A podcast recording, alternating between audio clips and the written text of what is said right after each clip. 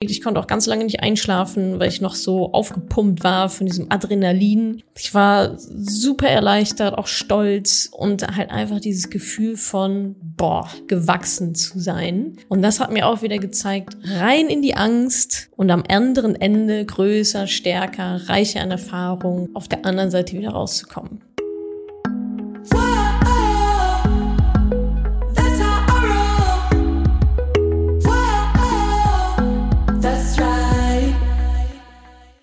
Salut, ihr Money Pennies. Herzlich willkommen zur letzten Podcast-Folge in diesem Jahr. Das ist traditionellerweise der Quartalsbericht des vierten Quartals.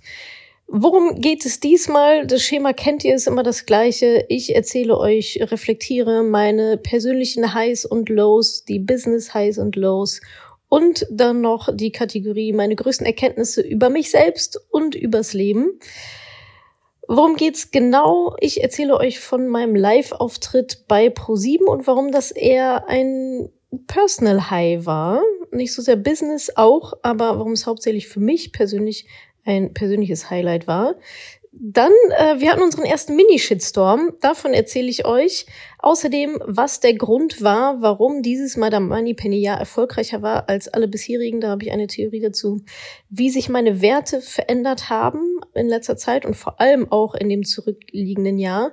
Warum meine größte Stärke auch gleichzeitig meine größte Schwäche ist und welche Frage unser Leben bestimmt. Ihr merkt, es wird vielleicht ein klitzebisschen philosophisch hier und da. Passend für die ruhigen Tage zwischen den Jahren. Ich wünsche euch ganz viel Spaß beim Hören. Vielen, vielen Dank, dass ihr euch diese Quartalsbericht auch anhört. Ist das, es ist euer Lieblingsformat. Wir haben äh, nie so gute Downloadzahlen wie beim Quartalsbericht. Also ihr liebt es. Ich lieb's auch. Und wünsche euch jetzt noch ja, viel Spaß mit dem Quartalsbericht, noch ein paar schöne Tage, einen guten Rutsch ins neue Jahr und dann sehen wir uns auf der anderen Seite. Starten wir also mit meinem persönlichen Highlight dieses zurückliegenden Quartals. Und zwar war das der Live-Auftritt bei ProSieben.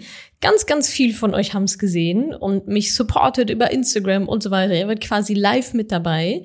Und das war auch wirklich mein persönliches Highlight in diesem Quartal.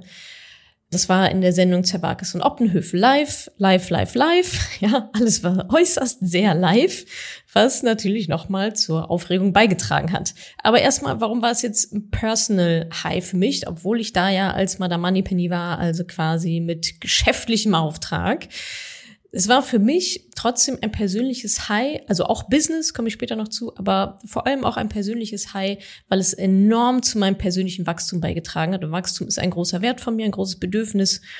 Und deswegen, ja, hat mich das da sehr geboostert.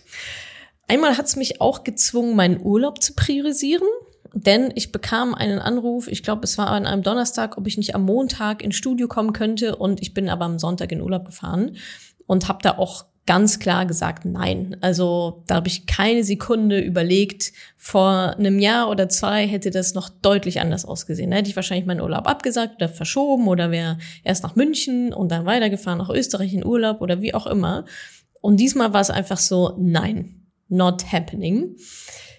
Können Sie am Montag ins Studio kommen? Nein, kann ich nicht. Stille am anderen Ende. ich glaube, da sind die auch eher gewöhnt, dass man sagt, ja klar, ich setze alle Hebel in Bewegung. Und bei mir war aber dieser Urlaub, das war einfach, das war einfach Gesetz, das war absolut Prio eins und hat mir auch nochmal gezeigt, dass ich da auch einen großen Shift bei mir selber hingelegt habe und natürlich auch, dass ich mir das auch leisten kann. Ja, wenn die jetzt gesagt hätte, okay, dann halt nicht, dann hätte ich wahrscheinlich gesagt, ja, okay, dann halt nicht so. Mein Urlaub ist halt nun mal mein Urlaub.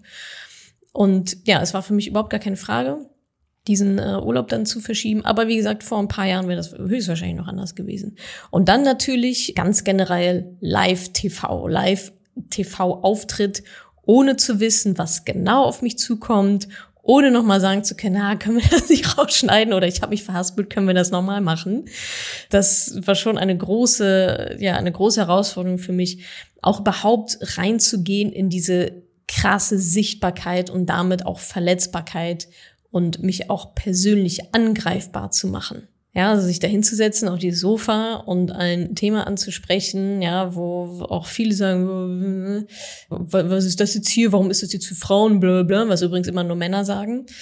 Ja, und da war ich mir halt auch nicht so sicher, okay, was bedeutet das jetzt vielleicht auch für mich persönlich im Nachgang? Kommen da irgendwelche Angriffe oder so? Spoiler, es ist nichts passiert, alles gut, ja, absolut gar nichts.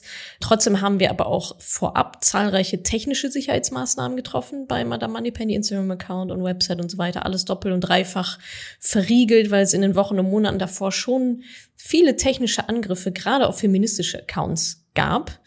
Und ja, so dieses Ganze so zusammengenommen habe ich schon überlegt, ob ich mir den Stress wirklich antun will. So auch vor allem dieser mentale, emotionale Stress, der damit für mich einherging. Also für mich als introvertierte Person war das eigentlich eine Horrorvorstellung. Also echt Anstrengung pur. Ich war auch mega angespannt die ganze Zeit. Plus, ich wusste natürlich auch, dass es wieder vermutlich wieder einigermaßen chaotisch werden würde nach meinen Standards. Ich hatte jetzt schon ein paar Mal mit Fernsehteams auch gearbeitet, live noch nie.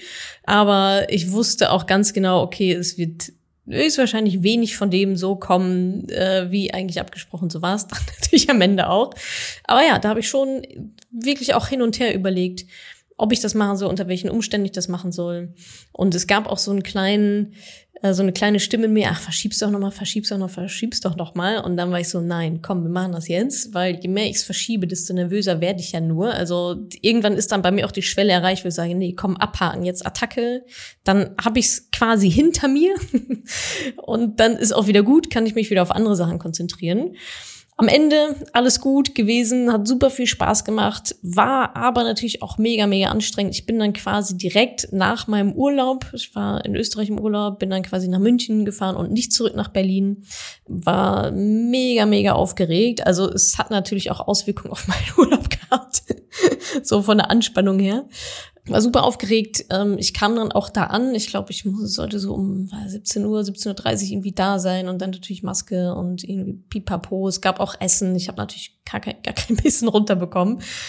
Ja, und dann bin ich erst um 21.30 Uhr drangekommen und saß dann da so stundenlang in meinem, ja, in meiner Garderobe, in meinem Räumchen da und musste dann halt echt noch ziemlich lange warten. Und das hat sich so ein bisschen angefühlt wie damals vor meiner Abi, vor der mündlichen Abiturprüfung. Die war, glaube ich, bei mir auch so, so späten Mittag, wo ich auch dachte, boah, ey, ja, also lieber direkt morgens früh weg und dann hat man noch den Tag. Aber dieses so, diese anstaunende Nervosität und Aufregung war dann schon ziemlich, ziemlich anstrengend. Live wurden mir dann natürlich andere Fragen gestellt als eigentlich abgesprochen.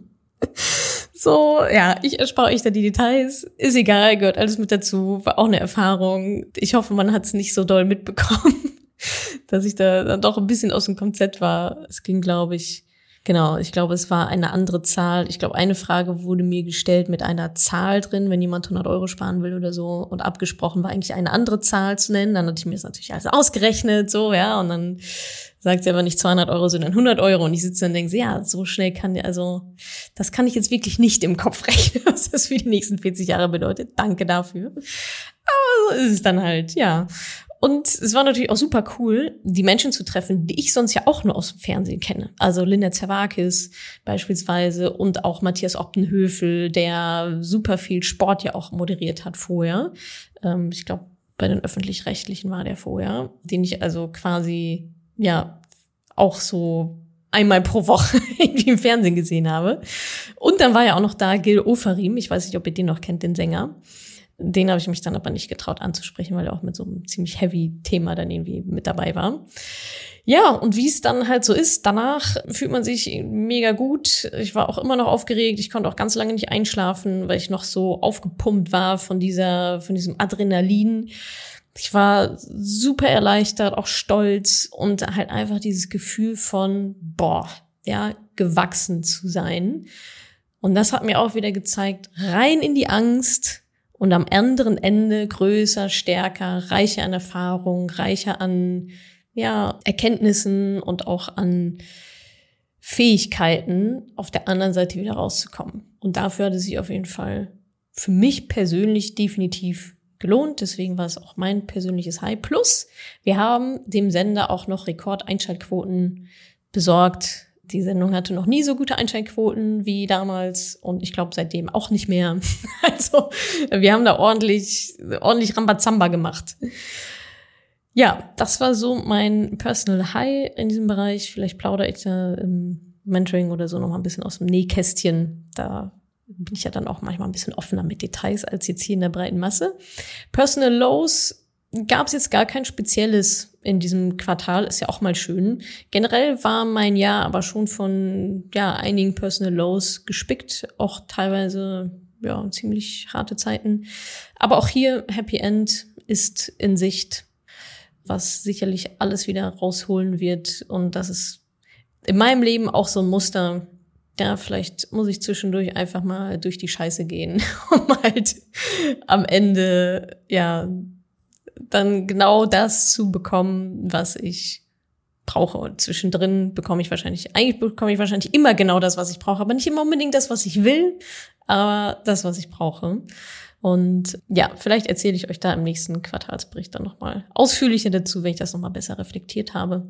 Gehen wir mal rüber zu Business. Business Highs, auch da ähm, steht Pro7 natürlich mit hier auf der Liste. Aus Business-Sicht hat es uns Reichweite gebracht. Es hat uns eine Masse an neuen Followern gebracht, zum Beispiel bei Instagram. Natürlich ist es auch ein Vertrauensthema für die Marke, ganz klar, für mich als Person und für Madame Moneypenny als Marke, gerade auch in dem Bereich Finanzen. Ja, gibt's ja auch ein paar schwarze Schafe, die da unterwegs sind und da hilft es natürlich immer, immer zu zeigen, hey, wir sind hier seriös, wir haben seriöse Medienauftritte, ihr könnt das alles nochmal nachschauen und so weiter. Das hilft natürlich enorm beim Vertrauensaufbau. Und wenn wir uns das mal so gegen den Aufwand durchrechnen, dann ist es so gerade so knapp positiv, ja, hat sich so, geht so gelohnt, aber schon dann, also wenn man wirklich alles mit reinnimmt, auch Markenbekanntheit und so, dann ist das schon, dann ist das schon eine positive Sache gewesen besonders, also jetzt mal die Aufwandsseite, besonders der Beitrag, der auch in der Sendung gezeigt wurde, den haben wir vorher aufgezeichnet. Also es war zweigeteilt für die drei Personen unter euch, die es nicht gesehen haben.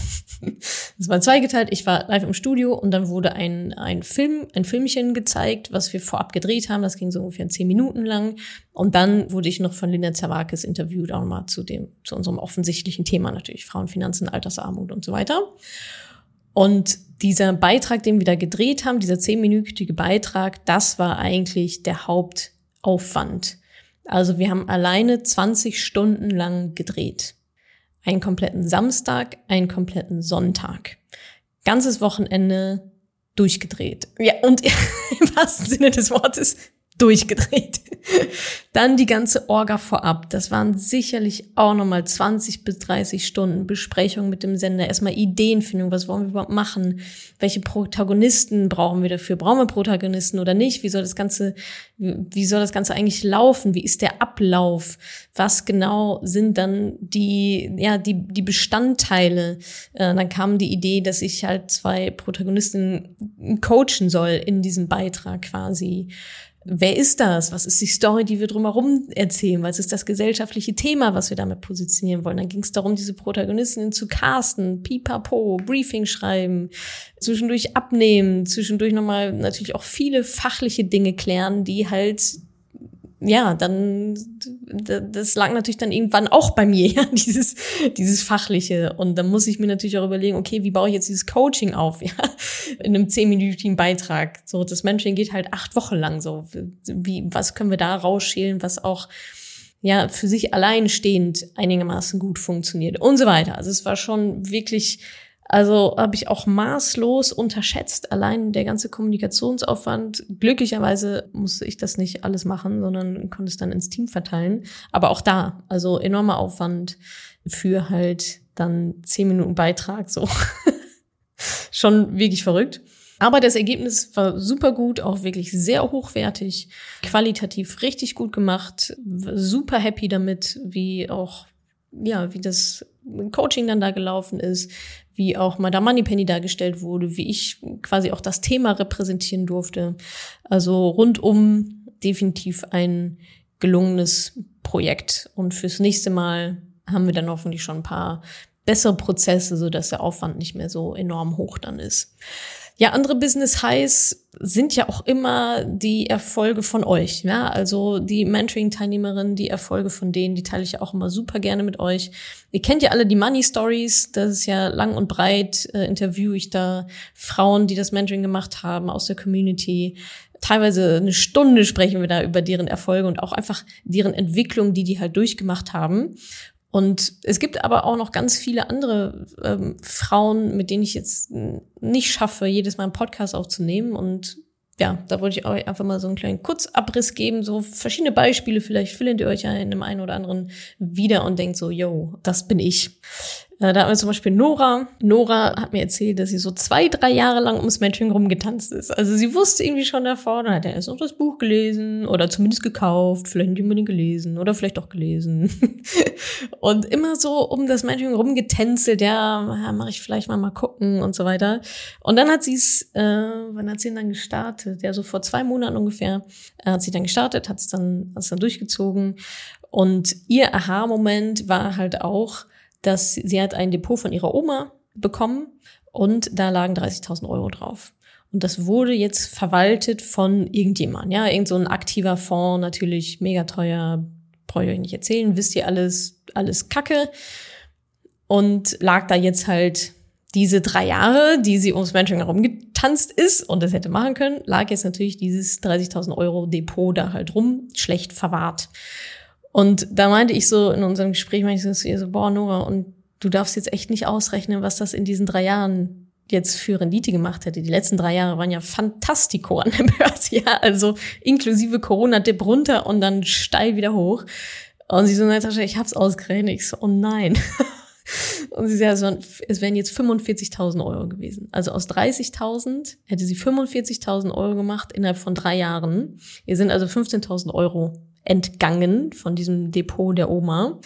Durch Zögern und ja, mache ich doch alleine und dann doch nicht. Es ist alles, gehört alles zum Prozess. Ja, das ist jetzt no judging, aber halt trotzdem irgendwie ärgerlich, weil das hätte sie auch schon vor ein paar Jahren haben können. Das fand ich, ja, war echt so eine Story, oh, okay, aber gut, dass du es dann jetzt gemacht hast und dass es nicht fünf Jahre waren oder sieben oder zehn Jahre, weil dann wird's halt einfach irgendwann bitter. Und sie hat nebenbei auch noch ihren Traum-Nebenjob gefunden. Das fand ich irgendwie auch ganz schön. Sie ist in ihrem Hauptjob irgendwie mega happy und wollte aber noch einen Ausgleich haben und hat jetzt sich noch einen kleinen Nebenjob gesucht, der genau das ist, was sie auch machen wollte. Also voll schön. Dann wollte ich euch auch noch von Katharina erzählen, weil ich glaube, mit ihr können sich viele von euch identifizieren. Katharina, wir machen ja auch viel Glaubenssätzearbeit im Mentoring und so weiter. Und sie hatte einen sehr starken Glaubenssatz und zwar, ich bin nicht gut genug. Und ich nehme jetzt dieses Beispiel, weil diesen Glaubenssatz, diese Überzeugung haben, glaube ich, sehr, sehr viele von uns. Ich bin nicht gut genug. Und diesen Satz, diesen Glaubenssatz konnte sie auflösen während ihrer Mentoring-Zeit. Und das finde ich halt so schön, weil dieses Ich bin nicht gut genug, das ist jetzt erstmal nicht unbedingt ein Money-Mindset im engeren Sinne. Das ist jetzt nicht unbedingt ein Geldglaubenssatz, sowas wie Geld zerrinnt mir zwischen den Fingern oder Geld wächst nicht auf Bäumen oder das letzte Hemd hat keine Taschen oder so, sondern dieses Ich bin nicht gut genug und dass sie das halt auflösen konnte finde ich ein schönes Beispiel für, dass wenn wir an diese Stelle rangehen, wo es halt weh tut, ja, und Geld ist da ein Spiegel, Geld ist da oder ja, vielleicht auch ein Fenster, euer Geldverhalten, eure finanzielle Situation, das deutet auf etwas hin in euch, ja, und bei Katharina war es zum Beispiel so, sie hat nie bewusst Geld gespart, war irgendwie nie so richtig Thema und ja, dahinter lag auch dieser Glaubenssatz, ich bin eh, ich bin nicht gut genug, ich kann das sowieso nicht, ich habe das nicht verdient. Hinzu kam, dass es da auch noch um ähm, Geld aus einem Familienvermögen dann auch ging. Gibt es ja auch andere Beispiele, ja, Erbe, da kommt auch oft dieses Thema auf, das gehört mir ja gar nicht. Das gehört mir nicht, das habe ich nicht verdient, ich will damit nichts machen, eigentlich will ich es auch gar nicht so richtig haben. Und sie konnte aber das auflösen in die Richtung, in dem sie gesagt hat, na ja, okay, dieses Geld habe ich mir nicht verdient, in Anführungsstrichen, aber es ist jetzt nun mal so, es gehört jetzt halt mir, wie das mit einem Erbe halt auch ist. Ich kann damit ja auch gute Sachen machen. Es wird ja nicht besser, wenn es da einfach rumliegt auf der Bank. So, ich kann es ja sinnvoll investieren, ich kann was Gutes damit machen, ich kann spenden, ich kann die nächste Generation damit versorgen.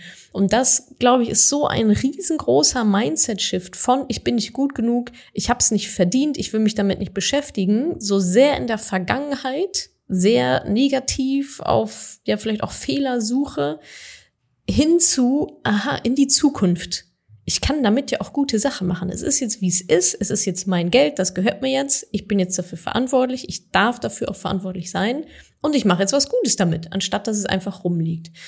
Und bei ihr war es dann auch so, dass sie, also sie hat sich ja dann logischerweise mit dem Thema Geld auch beschäftigt und so weiter und konnte dann wirklich auch eben diese Familienfinanzen mitmanagen und dann auch so Ideen mit reinbringen wie, lass uns doch eine Stiftung gründen.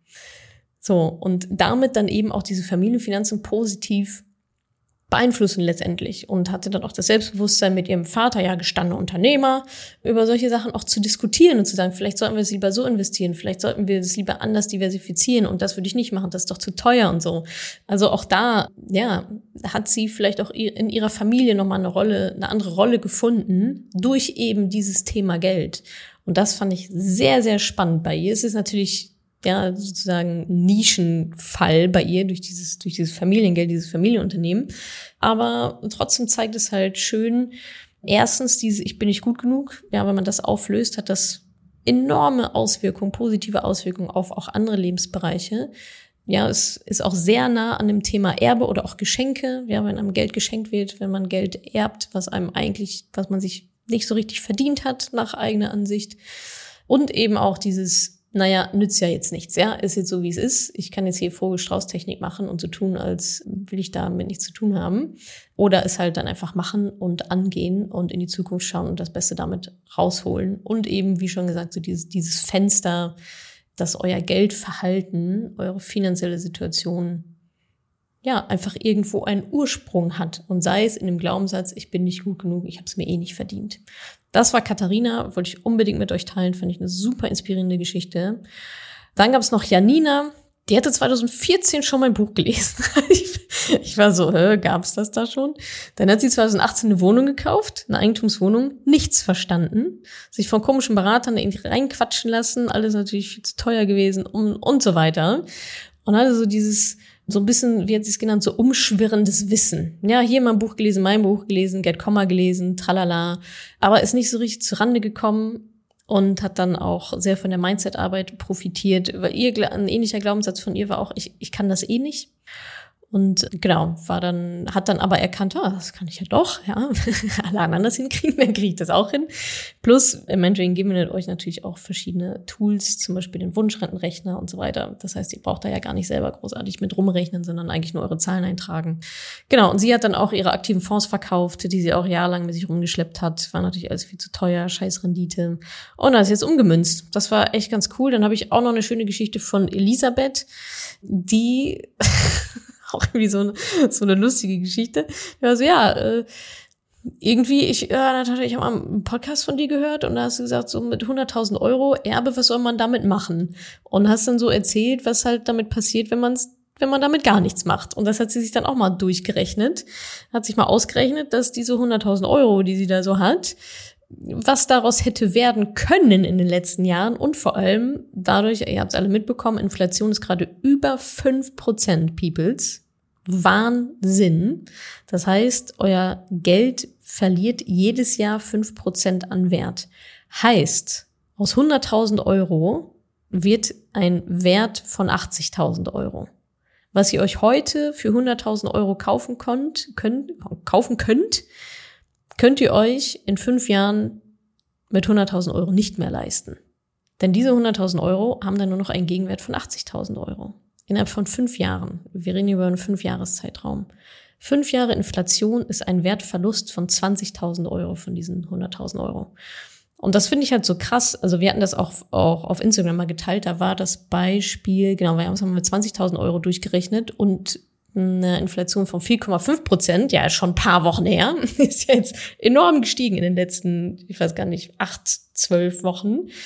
Da hatten wir das mal ausgerechnet, 20.000 Euro heute sind noch 16.000 Euro und ein paar zerquetschte nach fünf Jahren.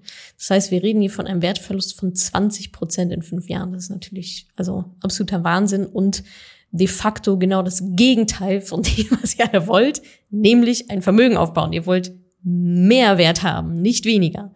Bringt ja nichts. Dann hat sie sich auf die Warteliste gesetzt und meinte, ja, irgendwann mal dann melden die sich schon. Ja, dann haben wir uns unglücklicherweise direkt wohl am nächsten Tag gemeldet. So schnell kann es dann auch manchmal gehen.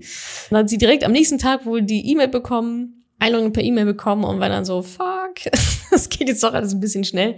Hat es dann aber durchgezogen und zwar trotz Vollzeitjob und trotz frisch geborenem Baby hat sie dann am Mentoring teilgenommen und das gemacht. Und das finde ich eine ganz, ganz große, große Leistung, große Vorbildfunktion. Aber das ist eh, die, die Mamas, die da alle im Mentoring sind und dann arbeiten die noch und machen dies noch und jenes und gründen am besten noch ein Unternehmen nebenbei. Und ich denke immer so, wie, wie, wie, wie soll das funktionieren? Wie geht das? Aber die kriegen das alle hin und das finde ich immer so beeindruckend. Ja, also ich weiß nicht genau, wie sie es hinbekommen. Das wissen die manchmal auch nicht so genau. Wenn ich dann frage, ist es Produktivität, Organisation, ne, sich wirklich die Zeiten rauszublocken. Die finden da schon so ihre Mechanismen. Ich finde es immer sehr, sehr beeindruckend und super inspirierend. Auch immer für alle anderen, die da auch sitzen. So, what? Vollzeitjob, Baby, Mentoring, dies und das. Es sind auch einige dabei, die auch allein oder die, die Großverdienerinnen der Familie dann sind ja, also sehr, sehr beeindruckend. Und ich habe auch noch ein anderes Muster festgestellt. Und zwar bekommen wir immer mehr Frauen, die das Mentoring anfangen, die irgendwann mal was angelegt haben, aber nicht wissen, warum und was. Also es gibt die, die haben irgendwie so eine aktiven Form mal irgendwo ja, rumliegen haben oder geerbt oder was auch immer. Es gibt aber auch die, die sagen, ja, ich habe jetzt mal so vor zwei, drei Jahren, habe ich hier irgendwie so ein ETF, da liegen jetzt schon 20.000 Euro hier in meinem Depot. Und dann frage ich immer, ja, warum willst du jetzt ins Mentoring? So, so why? Und dann ist immer die gleiche Antwort, ja, ich habe das einfach mal gemacht, aber ohne Plan. Ich weiß nicht, wie groß meine Rentenlücke ist. Ich habe keine Strategie, ich habe keinen Plan. Ich habe das irgendwann mal gemacht, weil mir jemand gesagt hat, ETFs sind jetzt irgendwie das Ding. Und jetzt habe ich einfach mal 20.000 Euro oder 10 oder 5, wie viel auch immer, in ETFs angelegt. Aber eigentlich weiß ich jetzt wieder nicht so richtig, was ich da mache. Und das zeigt mir einfach, und das predige ich euch ja auch immer, ein ETF ist nicht die Lösung. Es geht nicht um in ETFs zu investieren. Darum geht es einfach nicht. Es geht um den gesamten Unterbau. Und früher oder später werdet ihr merken, dass das ohne Unterbau halt nicht funktioniert. Und glücklicherweise merken das, glaube ich, jetzt immer mehr Frauen immer früher. Also es ist ja so ein Gefühl. Ja, die harten Zahlen seht ihr erst mit 67, wenn es dann nicht gereicht hat. Aber so dieses Gefühl, dieses so, oh ja, ich habe da jetzt was gemacht, aber so richtig, boah, weiß ich das jetzt auch nicht so, was da ist und warum und pff, passt das jetzt eigentlich oder nicht. Und ähm, wenn ihr dieses Gefühl habt und wenn ihr schon mal was gemacht habt und dieses Gefühl habt, kann ich euch wirklich nur raten, es einmal vernünftig zu machen, weil nach hinten raus wird es einfach dann auch immer schwieriger. Ich meine, ja, wir haben jetzt die Beispiele gesehen von ja, viele tausende Euro, die dann halt einfach liegen gelassen werden. Und glaubt mir, ihr braucht jeden Euro für eure, für eure Rentenlücke. Das ist einfach zu hart teilweise. Ja, noch ein anderes, ja, eher Learning. Wir sind ja immer noch im Business Highs. Anderes Learning, was ich nochmal mit euch teilen wollte, das habe ich auch schon in diversen Money Talks und spreche immer mal wieder an, Thema Fokus. Fokus, Fokus, Fokus. Jetzt ist dieses Jahr vorbei. Ich gucke auf unsere Ergebnisse, ich gucke auf unsere Zahlen, ich gucke auf, wie vielen Frauen wir in die finanzielle Unabhängigkeit geholfen haben. Ich gucke auf unsere Erfolge und denke so, okay, krass. Seitdem wir uns wirklich nur noch aufs Mentoring konzentrieren, nicht mehr E-Book, nicht mehr drei verschiedene Online-Kurse, pipapo, das haben wir alles gekillt, machen nur Mentoring. Und seitdem ist einfach so vieles, so viel einfacher geworden. Und Einfachheit gewinnt. Das ist auch eines unserer Unternehmenswerte intern. Einfachheit gewinnt immer. Wenn es Prozesse gibt oder Produkte oder sonst was, wo, wo einer davon einfacher ist, dann nehmen wir den, weil der ist schneller, der ist einfacher zu verstehen, der ist weniger fehleranfällig. Das ist einfach eine konzentriertere Energie. Und wenn ich jetzt so auf dieses Jahr zurückblicke, wo wir wirklich nur das machen, es ist exorbitant. Wir haben glücklichere Kundinnen, ich habe ein glücklicheres Team, wir haben schlankere Prozesse, wir haben klarere Ziele, wir haben wirklich die Energie komplett gebündelt in eine Richtung auf ein Thema, auf ein, ja, auf eine Leistung, auf ein Angebot und das ist das Mentoring. Dann gibt's noch die Mastermind, aber die ist ja nur für diejenigen zugänglich, die auch vorher im Mentoring waren. Das heißt, unser Hauptfokus ist immer das Mentoring. Und seitdem ist alles sehr, sehr viel einfacher geworden und wirtschaftlich war diese Firma auch so erfolgreich wie noch nie. Und das trotz zehnköpfigen Team, trotz und wegen zehnköpfigen Team natürlich, aber ich will einmal darauf hinaus, dieses zehnköpfige Team, also sind ja zehn, zehn intern Festangestellte, sind ja nochmal fünf bis sieben, acht Freelance so drumherum. Das ist natürlich ein enormer Kostenfaktor, ja, ein, ein riesiger Posten, also der größte Posten schlechthin natürlich. Zum Beispiel auch im Vergleich zu letztem Jahr, als wir hier noch zu zweit oder zu dritt saßen. Und, oder, also, ja, vor zwei Jahren, als ich allein hier saß und quasi kaum Kosten hatte, aber natürlich auch deutlich weniger reinkam. Und ja, das ist für mich auch einfach sehr, sehr schön zu sehen und auch da wieder, dass Investitionen sich halt lohnen. Man muss nicht groß werden, man muss nicht groß wachsen. Vor der Entscheidung stand ich auch so, okay, bleibe ich jetzt, ja, bleibt Madame Moneypenny halt irgendwie so mein kleines Baby und alles ist cool und wir machen hier ein bisschen E-Book und so und so ein bisschen nebenbei, was auch vollkommen legitim ist. Oder sage ich jetzt so, jetzt Attacke, aber dann war auch klar, alleine kriege ich das einfach nicht hin. Das schaffe ich einfach alleine nicht. Un absolut unmöglich. Ich weiß auch gar nicht, wie ich es die Jahre davor geschafft habe. Aber da war es natürlich auch noch nicht so super, super viel. Aber jetzt sind wir halt auch, ja, jetzt haben wir viel mehr Arbeit mit viel mehr Leuten. Und damals war es halt anteilig so viel Arbeit, aber ich war halt auch alleine. Ja, also was ich damit sagen will, auch da lohnen sich Investitionen schlaue Investitionen. Ich habe nicht alle schlaue Investitionen gemacht, das muss ich wieder revidieren. Also es gab auch sehr, sehr unschlaue Investitionen, habe ich auch in den Quartalsberichten ja immer wieder von erzählt. Falsche Entscheidungen, gerade Personalentscheidungen, unglaublich ärgerlich, unglaublich teuer, anstrengend, emotional wie auch finanziell. Aber das gehört natürlich auch mit dazu. Und ja, dieses Jahr war wirklich ein absolutes Highlight-Jahr ich sehe es auch an den, also woran messen wir unseren Erfolg, dass wir wirksam sind an den Erfolgen unserer Kundinnen und die sprechen eine ganz, ganz klare Sprache und das macht mich natürlich super happy und gleichzeitig investieren wir auch nochmal sehr stark in die Inhalte, ins Mentoring und so weiter. Nochmal mit auch intern mehr Ressourcen, mehr Kraft auf dieses Thema. Ja, dann kommen wir mal zu dem Business los.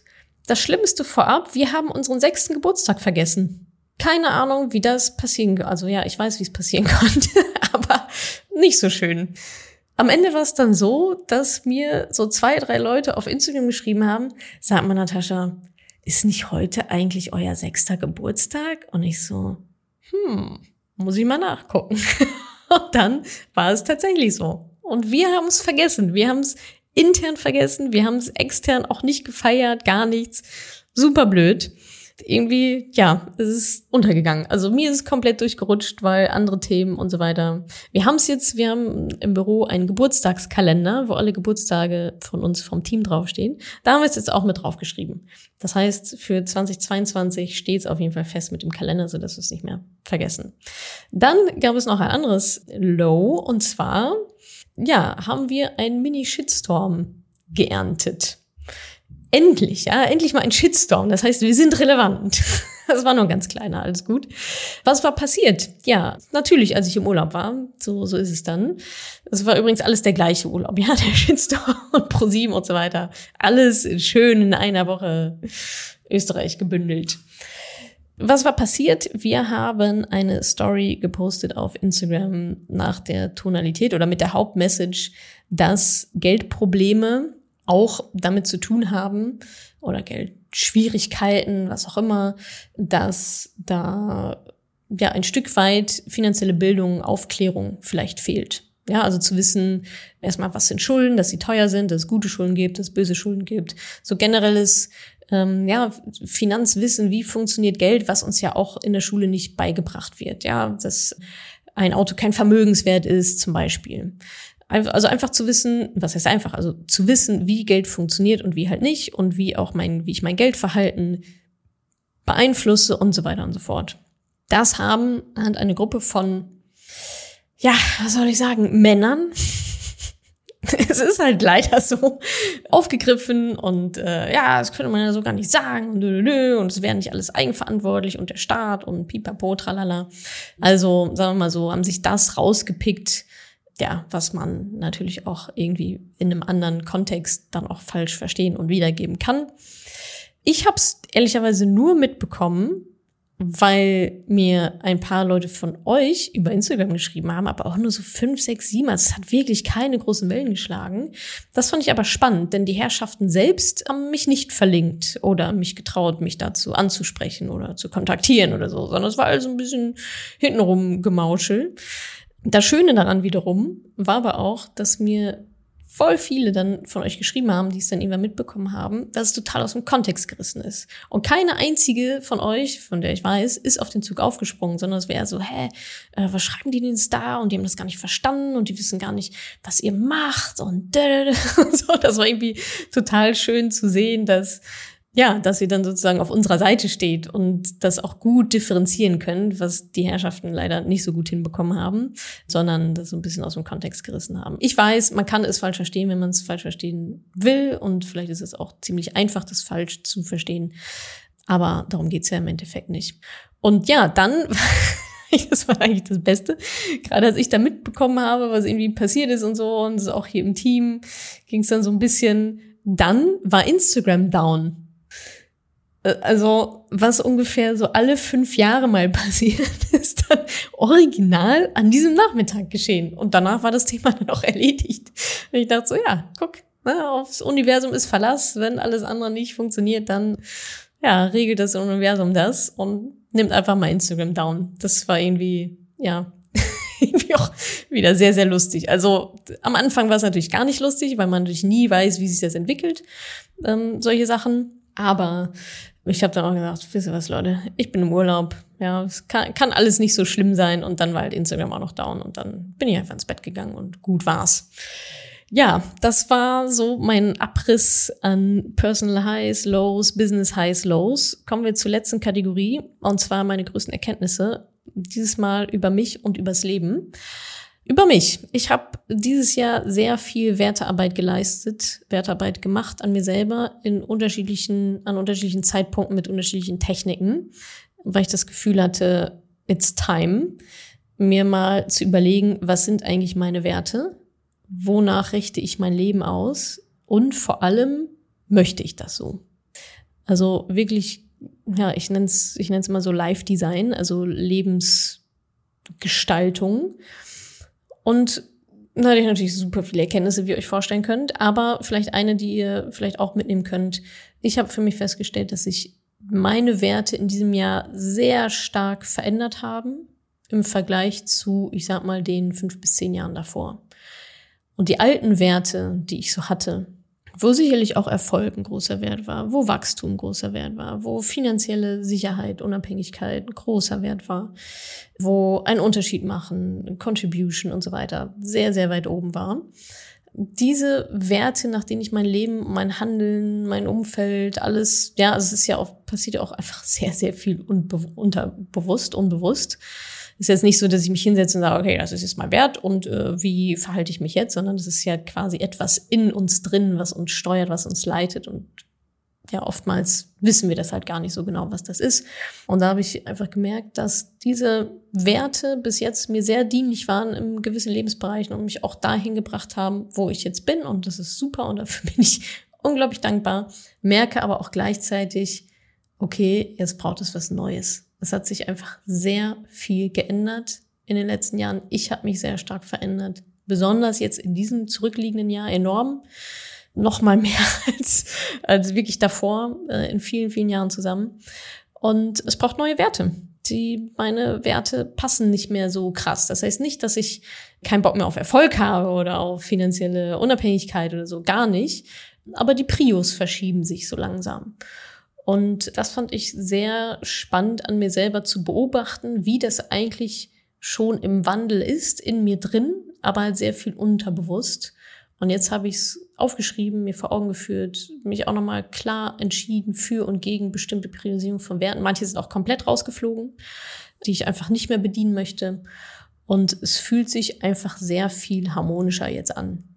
Ja, also etwas, was schon in mir drin war, mir nochmal vor Augen zu führen, zu sagen, ja, das ist es jetzt so. Und hier nehme ich nochmal eine kleine Umpriorisierung vor und das kommt jetzt von zwei auf drei und umgedreht und so. Und auch wirklich zu gucken, okay, sind diese Werte, die ich jetzt habe, sind die, sind das die besten Werte, um meine Mission, um meine Lebensmission zu erfüllen, ja oder nein? Und ja, das war eine große Erkenntnis über mich selber mit noch ganz vielen anderen in dieser Wertearbeit und Missionsarbeit und so weiter. Das ist übrigens auch etwas, da habe ich viele coole Übungen kennengelernt, werde ich auch definitiv in unsere Programme mit einfließen lassen. Und noch eine zweite Erkenntnis, auch in diesem Zusammenhang, wollte ich euch auch mitgeben, so als Denkanstoß. Ich hatte mal einen Spruch gehört, die größte Stärke ist auch gleichzeitig die größte Schwäche.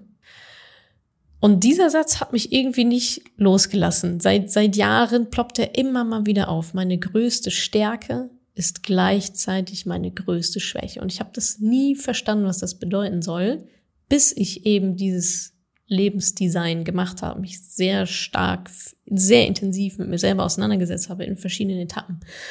Bis ich dann gecheckt habe, so ja, klar, meine größte Stärke ist auch gleichzeitig meine größte Schwäche. Beispiel bei mir ist ein bisschen jetzt nicht komplett, ja, äh, so bin ich nicht komplett, aber schon Teil von mir, ja. Also beispielsweise zu meinen größten Stärken gehört sicherlich Umsetzung, Kraft, Schnelligkeit, so ein Ehrgeiz, unbändiger Wille, Ziele erreichen, Dinge umsetzen, Dinge machen, machen, machen, machen. Und das ist sehr kopflastig. Es geht immer um Denken. Es geht immer um Denken, es geht immer um Pläne, es geht immer um Ziele, es geht um Machen, Erreichen, Tun. Und das gibt mir auch sehr, sehr viel. Das gibt mir sehr, sehr viel Erfüllung. Und gleichzeitig passiert es alles im Kopf. Und sehr im Kopf zu sein, ist oftmals genau das Falsche in bestimmten Situationen oder auch anderen Lebensbereichen. Und das ist ja, finde ich eine gute Erkenntnis, die mir jetzt sehr viel weiterhilft. Ja, dass das, also seitdem, also die Erkenntnis ist jetzt schon ein paar Wochen her, aber seitdem bin ich sehr viel vorsichtiger und behutsamer, wenn ich mich sozusagen, ja, ich sag mal, so stark fühle, ne? Ja, das ist ja genau meine Stärke. Dann zu überlegen, aha, aber ist die gerade angebracht oder ist das genau falsch? Ist es genau das, was es nicht braucht gerade? Ist es genau nicht die Schnelligkeit. Es ist genau nicht der Wille. Es ist genau nicht Ziel erreichen. Es ist genau nicht Probleme lösen, sondern loslassen. Let it be. Let it go. Gib Sachen ab. Enjoy the process. Der Prozess ist vielleicht schöner als das Ziel an sich. Ja, und vielleicht ist das für euch nochmal so zum Jahresende oder Jahresanfang, je nachdem, wann ihr das jetzt hört, ein schöner Impuls, mal zu überlegen, was ist eigentlich meine größte Stärke und wo wird meine größte Stärke zu meiner größten Schwäche und wo hat mich das vielleicht bis jetzt eher zurückgeworfen und sehr, ja, vielleicht auch daran gehindert, ja, mir gewisse Wünsche zu erfüllen oder gewisse, ja, Dinge wahr werden zu lassen. Dann kommen wir zur letzten Kategorie für heute übers Leben. Und ich hatte ja schon gesagt, dass ich viel von dieser Wertearbeit gemacht habe und Live-Design und so weiter. Und da gab es auch, ähm, bin ich auch über eine Übung gestolpert, sehr lange angeleitet und so weiter. Was ist deine primäre Frage im Leben, lautet die Übung. Was ist die Frage, die du dir jeden Tag mehrmals stellst, abgesehen von, was soll ich als nächstes essen? Das wäre wahrscheinlich meine primäre Frage im Leben. Aber was ist so die primäre Frage im Leben, um die sich alles dreht. Diese Frage bestimmt das Leben und auch die Lebensqualität. Ich habe ein paar Beispiele mitgebracht. Also nochmal, es geht darum, welche Frage stellen wir uns eigentlich jeden Tag, den ganzen Tag mehr oder weniger? Woran messen wir auch alles? Und ich werde euch jetzt mal vier oder fünf Beispiele geben von eben so Lebensfragen. Und wenn ihr mögt, könnt ihr mal, also quasi mit der Aufgabe überlegt mal, wie unterschiedlich diese Leben sind, wenn ich mir die ganze Zeit Frage einstelle oder Frage zwei, also was das für unterschiedliche Menschen und letztendlich dann auch Leben sind und Lebensqualitäten und worum es denen geht im Leben und was sie vielleicht auch ja verpassen, dadurch, dass sie sich halt immer wieder diese Frage stellen. Also, ich schieße mal los mit ein paar Beispielen. Beispiel eins der primäre Frage im Leben, wie kann ich es besser machen? Das ist also jemand, der läuft durchs Leben und sieht alle möglichen Dinge und Menschen und Projekte und whatever und überlegt sich die ganze Zeit, oh, wie kann man das besser machen? Wie geht das besser? Wie kann ich das besser machen? Wie kann ich das besser machen? Was bedeutet das für dieses Leben? Gibt es wirklich immer alles besser zu machen? Ist es meine Verantwortung, immer alles besser zu machen? Kann ich Menschen gegen ihren Willen besser machen? Kann ich wirklich, ist alles in meiner Kontrolle? Kann ich wirklich alles besser machen? Und auf der anderen Seite, ja, die Dinge, die ich besser machen kann, die will ich dann halt auch besser machen. Aber wo ist der, wo ist der Sweet Spot? Frage zwei: Wie kann ich mich schützen? Wie unterscheidet sich ein Leben mit der primären Frage, wie kann ich mich schützen, zum Beispiel von, wie kann ich es besser machen? Das ist also jemand, der immer überlegt, wie kann ich mich schützen? Vielleicht geht diese Person keine tiefen Partnerschaften ein, weil dadurch wird man ja verletzlich. Es geht also immer um diesen höchstwahrscheinlich emotionalen Selbstschutz. War Beispiel zwei. Beispiel drei. Wie kann ich das Maximum für mich herausholen? Wie unterscheidet sich dieses Leben? Nächstes Beispiel, wie kann ich Spaß haben? Und letztes Beispiel, warum immer ich? Warum immer ich? Jemand, der sich die Frage stellt, warum immer ich, mehrmals am Tag, mit egal was passiert, ja, wenn immer dieses, oh, warum immer ich und jetzt schon wieder ich und meine Güte, warum passiert sowas immer nur mir? Was glaubt er, was, was dieser Mensch für ein Leben führt? im Vergleich zu, wie kann ich Spaß haben? Wie kann ich Spaß haben? Hat auch seine, ja, seine Schattenseiten auf jeden Fall. Ja, ist das Leben wirklich immer nur Spaß? Gehe ich immer nur den leichten Weg? Dann kommt es natürlich darauf an, was ist meine Mission im Leben? Was ist mein, wo, wo will ich, wo will ich hin? Ja, ist Spaß jetzt der Selbstzweck? Aber ja, ich glaube, ich hoffe, es ist klar geworden. Fünf verschiedene Fragen, fünf völlig unterschiedliche Leben. Und vielleicht gelingt es euch, also wie gesagt, das ist eigentlich eine ziemlich lange und angeleitete Übung und so weiter. Aber vielleicht ist mal so ein kleiner Denkimpuls so, hm, was ist eigentlich meine primäre Frage im Leben? Und wie beeinflusst das mein Leben und meine Lebensqualität? Und ja, das ist sozusagen mein Learning übers Leben.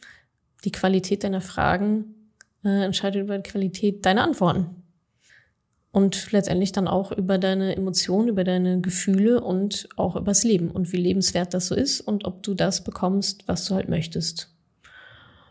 Ja, und diese Frage kann man ja dann auch ändern. Nur weil das jetzt immer die war, ist es ja nicht, dass es die sein muss. Aber ja, genau. Ich würde sagen, damit sind wir dann auch durch. Personal Highs and Lows. Es war viel pro sieben.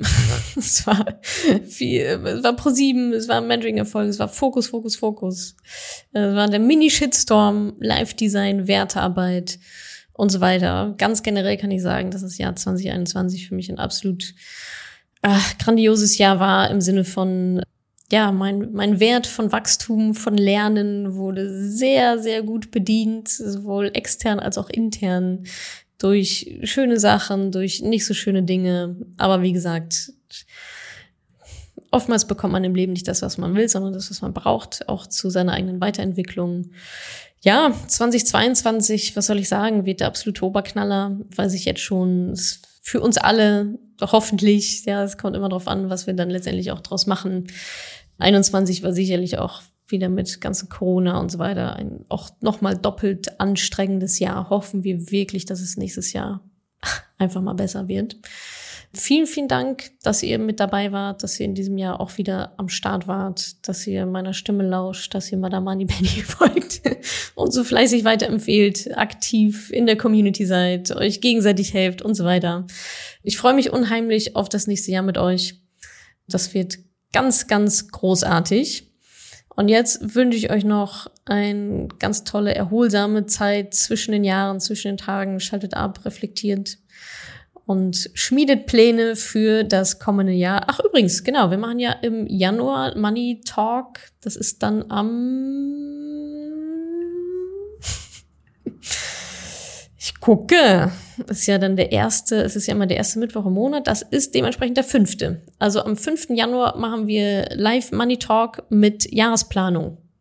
Jahresplanung, Jahresplanung. Also wer das bis dahin noch nicht gemacht hat, macht euch keinen Stress. Machen wir dann am 5. Januar, Mittwoch, 19 Uhr zusammen. Jahresplanung, Zettel und Stift mitbringen. Ich zeige euch ein paar coole Tools und dann, genau, starten wir gemeinsam ins neue Jahr. Vielen, vielen Dank für dieses grandiose Jahr, für eure Zeit, für dass ihr da seid. Und wir sehen uns auf der anderen Seite. Macht's gut.